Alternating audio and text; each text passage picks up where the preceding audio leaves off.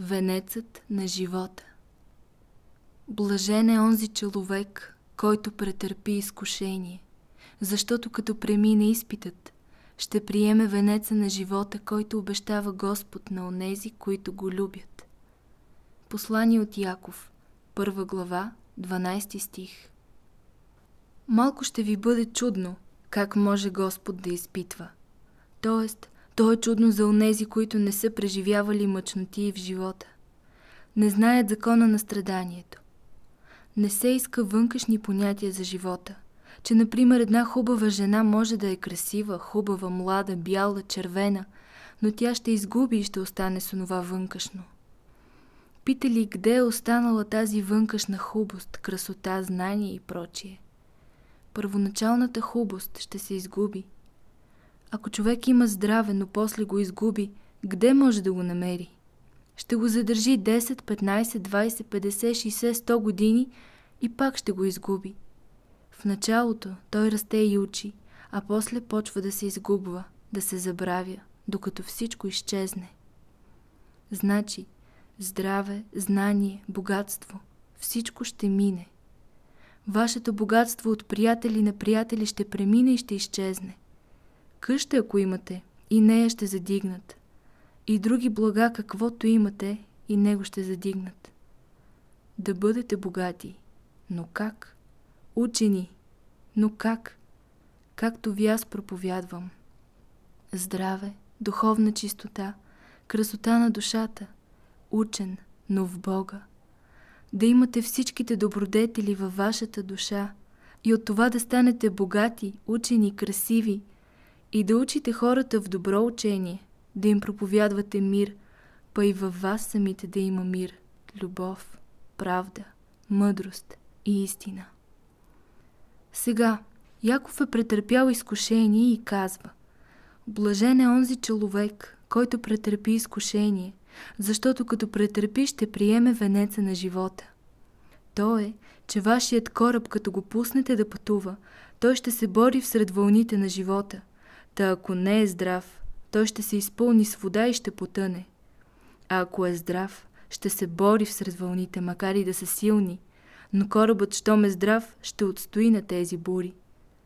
Сега вашият кораб, в който вие пътувате, не е здрав, защото щом ви срещнат някои бури, изкушения, неприятности, увиснете надолу. Отиде си, казвате, корабът потъна. Защо казвам потъна? Защото бяха тежки думите на онзи неприятел. Трябва да си направите кора в кораб. Когато ученикът учи и постоянства, той ще има знание. Той трябва да изучава всичко, да се изучи добре.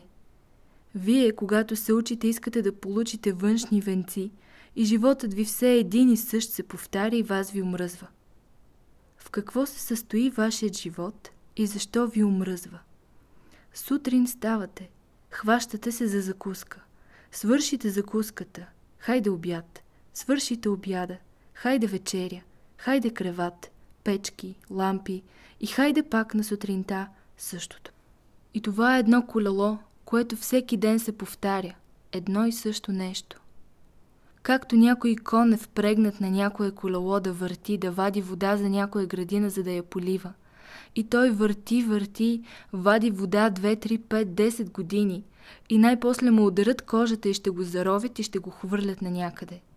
Това е спечелил той през тези години на живота си. Въртял е това колело всеки ден на градинаря и най-после градинарят го захвърля. Вие най-първо трябва да угаждате на Бога.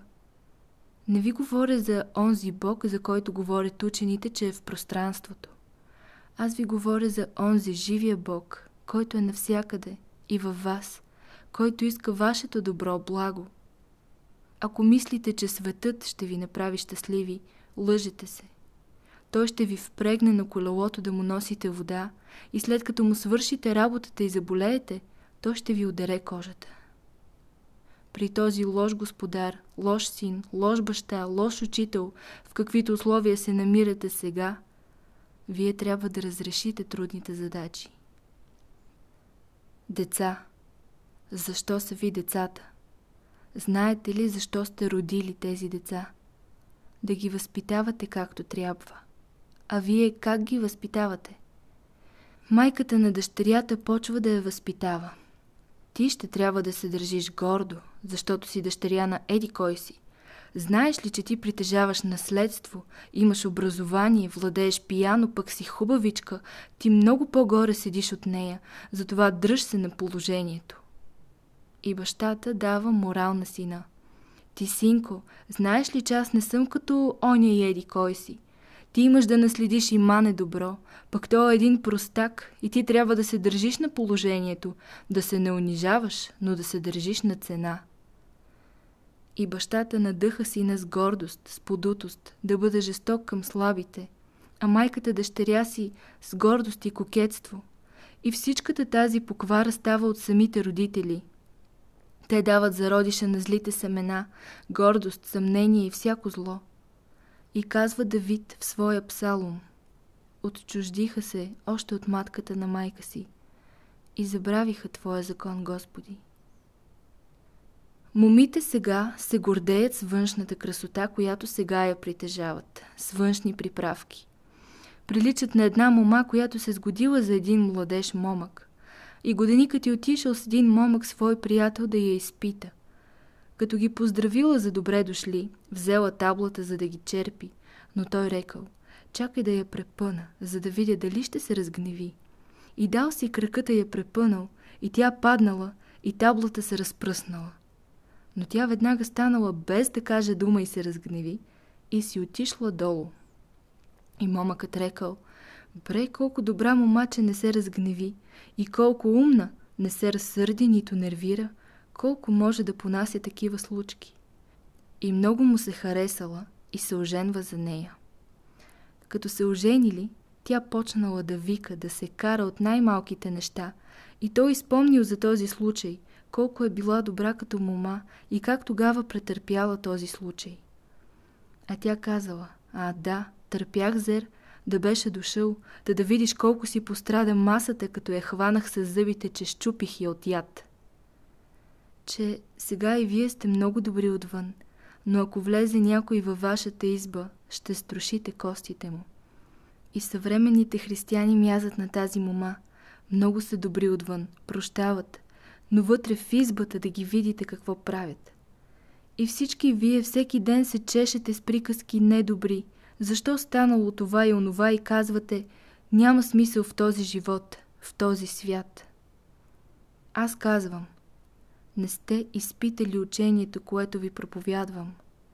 Хората, кога правят изпит на Господа и постоянно го дразнят, но той се държи много добре с тях. Но ще кажете, той може да се държи, той е силен. Да, може, защото разбира с какво може да ви цери. Като унази дъщеря ленива, която не похващала нищо, а само «дай мамо това, дай онова». И най-после от леността се разболяла и легнала, и накарва майка си да вика лекар. И майка й повиква лекаря, и той дошъл и разбрал, що е болна – и дал и наставление да прави разходки и гимнастика из стаята. А тя я мързяло това да стори. И като стояла на кревата, та позавъртвала двата си палеца да ги подвижи по-малко. Като дошъл докторът, видял, че тя е в същото положение и я пита направила ли е гимнастиката. И тя му казала, че я направила. Той я попитал как я правила и тя му показала с палеца. И той разбрал работата, че отмързал е болна и казал Ако не стане да направи това, що и казва, няма да оздравее. Че и християните така се подвизават с двата пръста. Господ не ще такова подвизаване. И нека гимнастика жива на ръцете и краката да се раздвижите да сторите. Иска Господ добродетели, добри дела, да се раздвижите добре, за да оздравеете. Защо сте болни? защото сте лениви. Схванати сте в краката, в сърцето, в ума, в очите, в устата, а само знаете да искате от Господа. Дай ми, Господи, това и онова. Искате Господ да ви слугува. Да, но вашите ръце и крака ще се схванат. Защо ви болят нозете? Нямате добродетел. Защо ви болят ръцете? Правдата ви липсва.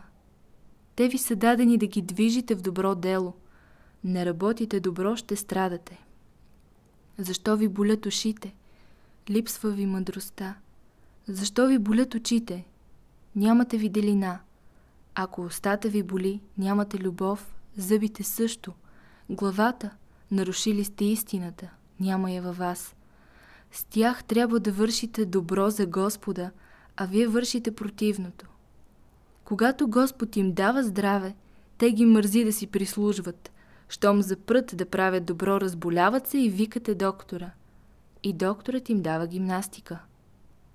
Една майка, която е мързи да струва добро за Господа, Господ ще й даде една мързелива дъщеря, за да изшета и да й заповядва.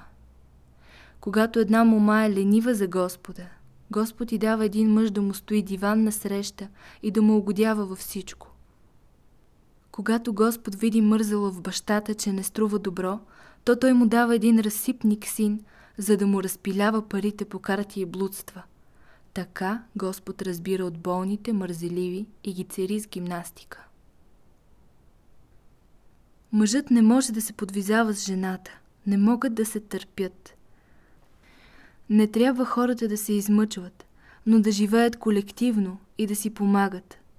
Ако вие работите задружно, ще помогнете на много хора, ще ги избавите от много беди. Също става и с духовния свят. Трябва да си помагате един друг. Ако ти помагаш на близкия си, то по-добре ще вървиш по пътя. Трябва личността да се премахне, а колективността да живее с вяра. В старо време как са живели хората задружно? Когато някой има нива за жънене, викат мъдрия и като идат на нивата пожънват я. Също и с гроздобер, също и с царевицата. Съберат седянка и отрошат царевицата. За каквато и да е работа, ще се съберат и ще я свършат. И вие така правете. Има някой някаква беда. Съберете се две-три и си помагайте и ще ви помогне Господ. Ако не може двама-трима, съберете се четирима-пет и така ще се облегчите, без разлика кой. Живейте в едно всички. И сега Яков казва Блажен е, който претърпи изкушение до край. Той ще спасен да бъде и ще получи венеца на живота. И искайте венеца на безсмъртието, а не венеца на суетност, в което няма страдание, няма изкушение, няма болест, но живот пълен с добрини. Този живот е едно растение и като почне да расте, този живот се изменя. Изменя се почвата. При всяко растение е различна почва. Вие не сте еднакви инструменти, не сте еднакви струни – но ще се нагласите така, че да можете да работите в едно, да излиза една прекрасна хармония. И като почвате да свирите, който ви чуе да му е приятно, и като почнете да свирите, ще научите този закон, ще се нагласяват вашите сърца, вашите умове, вашата воля и ще свирите отлично. Във вас, когато небето говори, не можете да го приемете. Защо? Защото уста като имате, приемате добра храна и добра се дава, а гнилата се изхвърля и не е за хора. Какво става с вас? Казва Господ. Вие сте турили във вашия ум лоши мисли, лоши желания във вашето сърце и лоши думи излизат от устата ви. Ще се спират устата ви от лоши думи. Ако вие вземете помия и попръскате брата си, какво ще стане? Добро ли е това? Ще ви похвали ли вашата майка? Това не е християнство. Да опръскаш твоя брат не е добро нещо. Ама ще кажеш, не го искам. Ама ще кажете, човек може да съди. И аз казвам, иди, примири се с брата си. Иди при него и кажи му, братко, извини ме.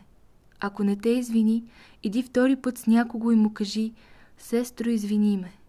Ако не иска, пак иди с църквата и ако пак не ще, нека ти бъде като езичник и митар.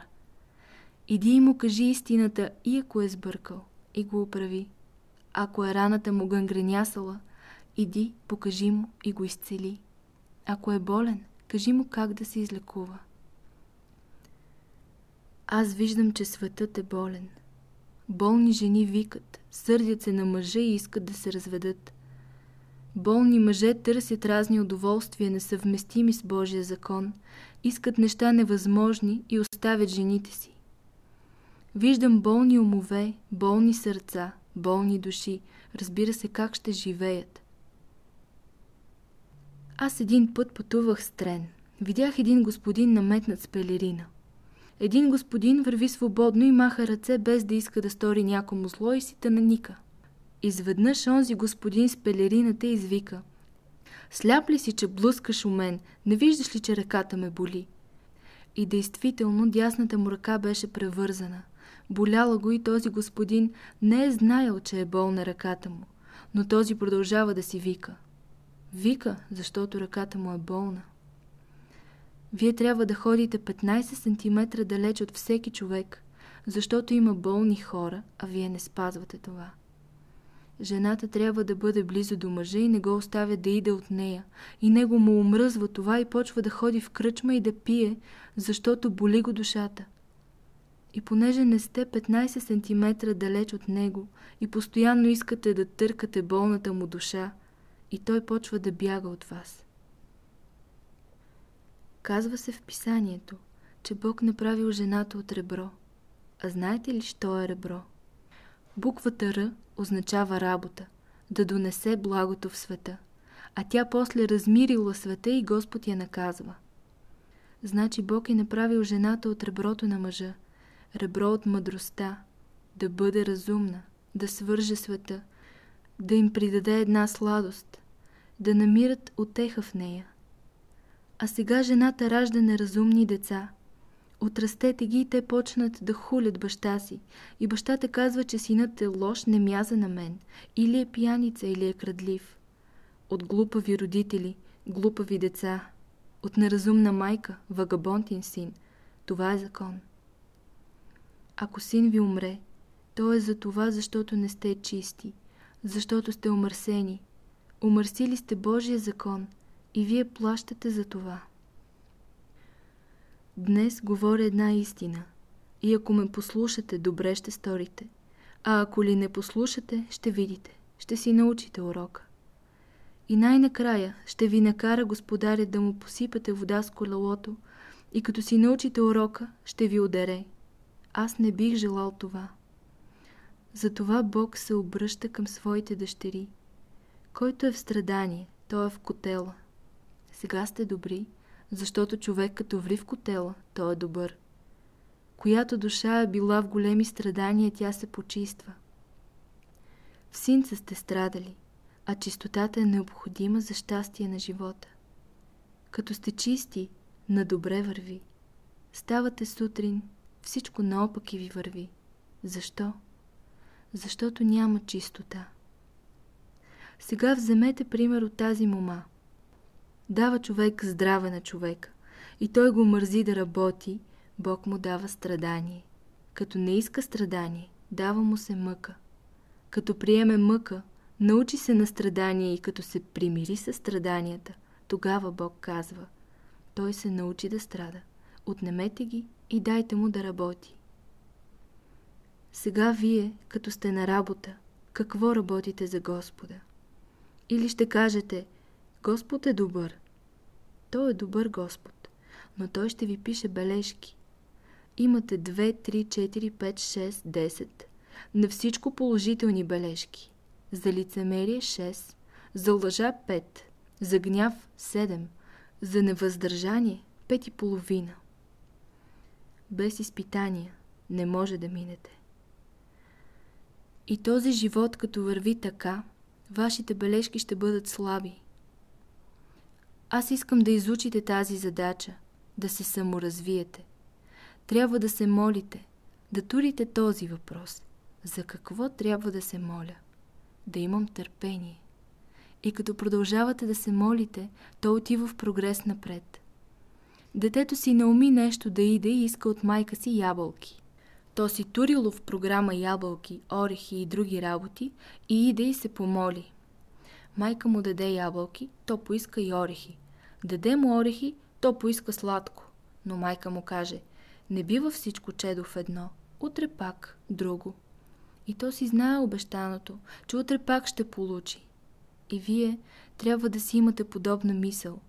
И като си наумите нещо, идете и искайте, и той ще ви даде всички ваши необходимости.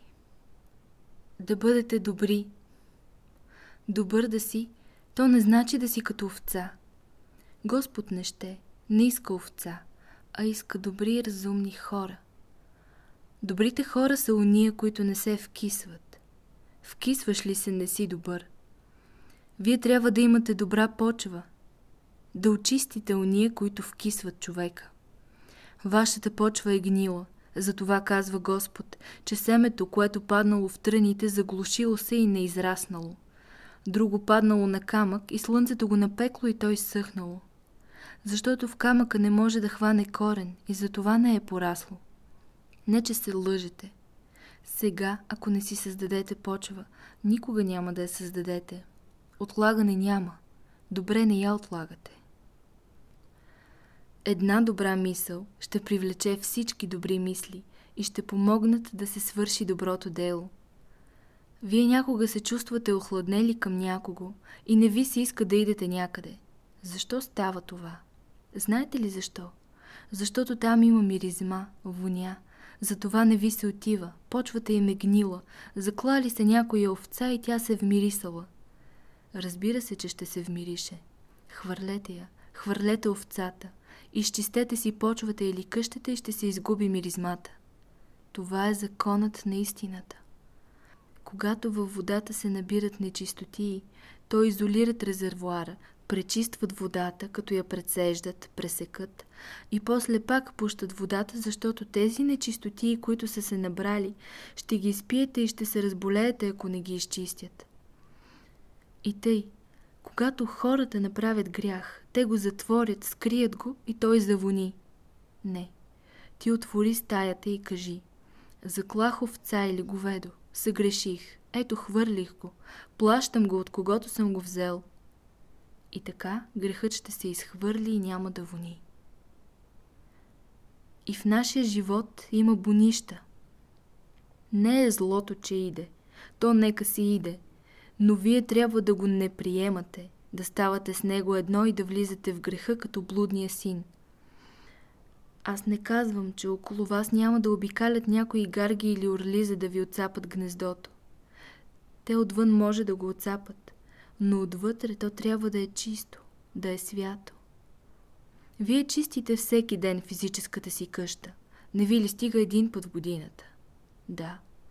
И духовно ще се чистите така всеки ден, както и физически. Всеки ден трябва да се чистите. Приятели ще ви идат да ви не дотягат.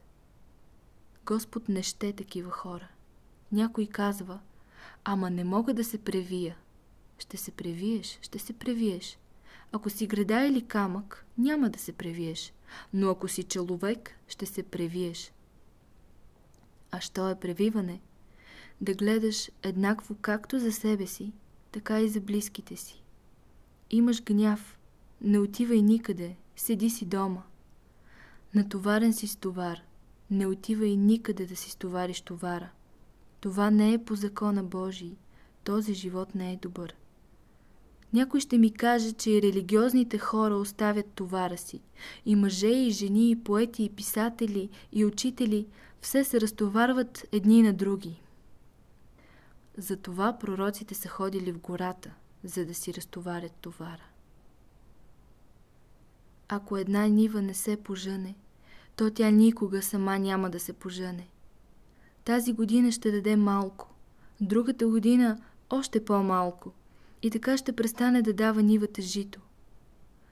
По-добре малка нива да имаме пожънена, отколкото голяма непожънена, защото малкото добро гледано се умножава. Така е в душата. Когато внесе Господ в душата ти плод, ти изнасяш през дупка да храниш мишки. Дупките трябва да се затулват. Сигла не се шие. Някои закърпват сърцата си, ума си. Това не е добро. Вие трябва да разбирате добре, когато Господ ви даде нещо. Да разбирате добре, когато ви говори какво иска Той от вас. Да го слушате – какво искате вие от него, за живота ви нужното. В живота най-съществените неща вижте. Ако има във вас раздвояване, то не е Божия мисъл ни желание. И ако се молите без да ви е необходимо и нужно, дали Господ ще ви послуша? Няма да ви послуша, защото не сте отишли със същия урок, който е бил за днес. Ама Господ ще ни прости. Той ще ви прости, но ученикът трябва да се учи. Учителят има програма наредена. Първия час история, втория четене, третия смятане, а петия музика и шестия гимнастика. Ама в нас вкъщи друго учат. Ти си стой вкъщи, не идвай в училище. Детето иска все да се учи от майка си, но тя, щом види, че има зъби, отбива го. Някое дете иска да му се сдъвче храната. Ще му сдъвква храната една, две, три, четири, пет години, но да му сдъвква храната до 20 години, това не може. Кокошката и тя, като и пораснат пиленцата, почне да ги поклъвва, сами да си търсят храна. И Господ иска да ни научи да се храним сами и да си подбираме добра храна. Ето какво иска Господ от нас. Гняв не върши, то е безумие. С правда Божия всякога излиза и пред човеците. Ръцете не са за зло, а са за добро.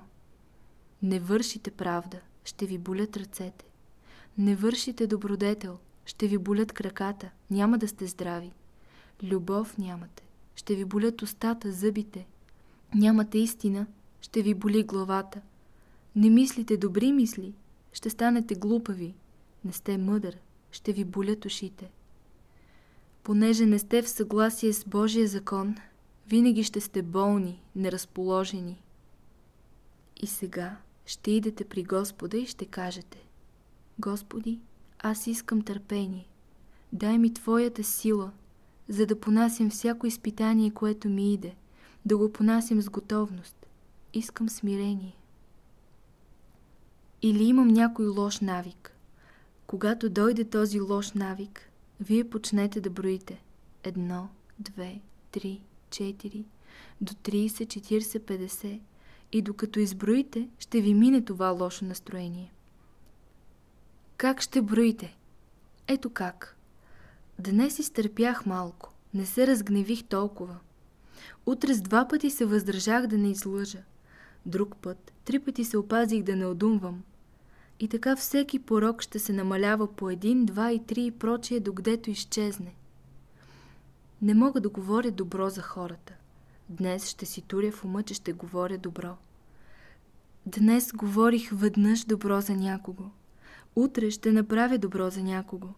Друг ден ще го избавя от зло и така доброто ще се увеличава всякога във вас.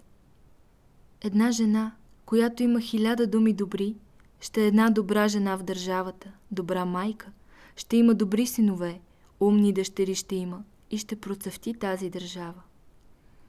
И аз искам да мислите добро, да вършите добро, да гледате добре. Не се безпокойте. Детето, когато почне да ходи, не се бои, че пада. Вие ще падате, ще се подобрите, но не се бойте, ще се научите – в синце се явяват силни желания да правите добрини. Апостолът казва, че праведният пада седем пъти. Ще имате големи спънки в живота, но и ще добиете нова опитност и нов начин на живота. Амин. Беседа на жени, държана на 17 февруари 1917 година.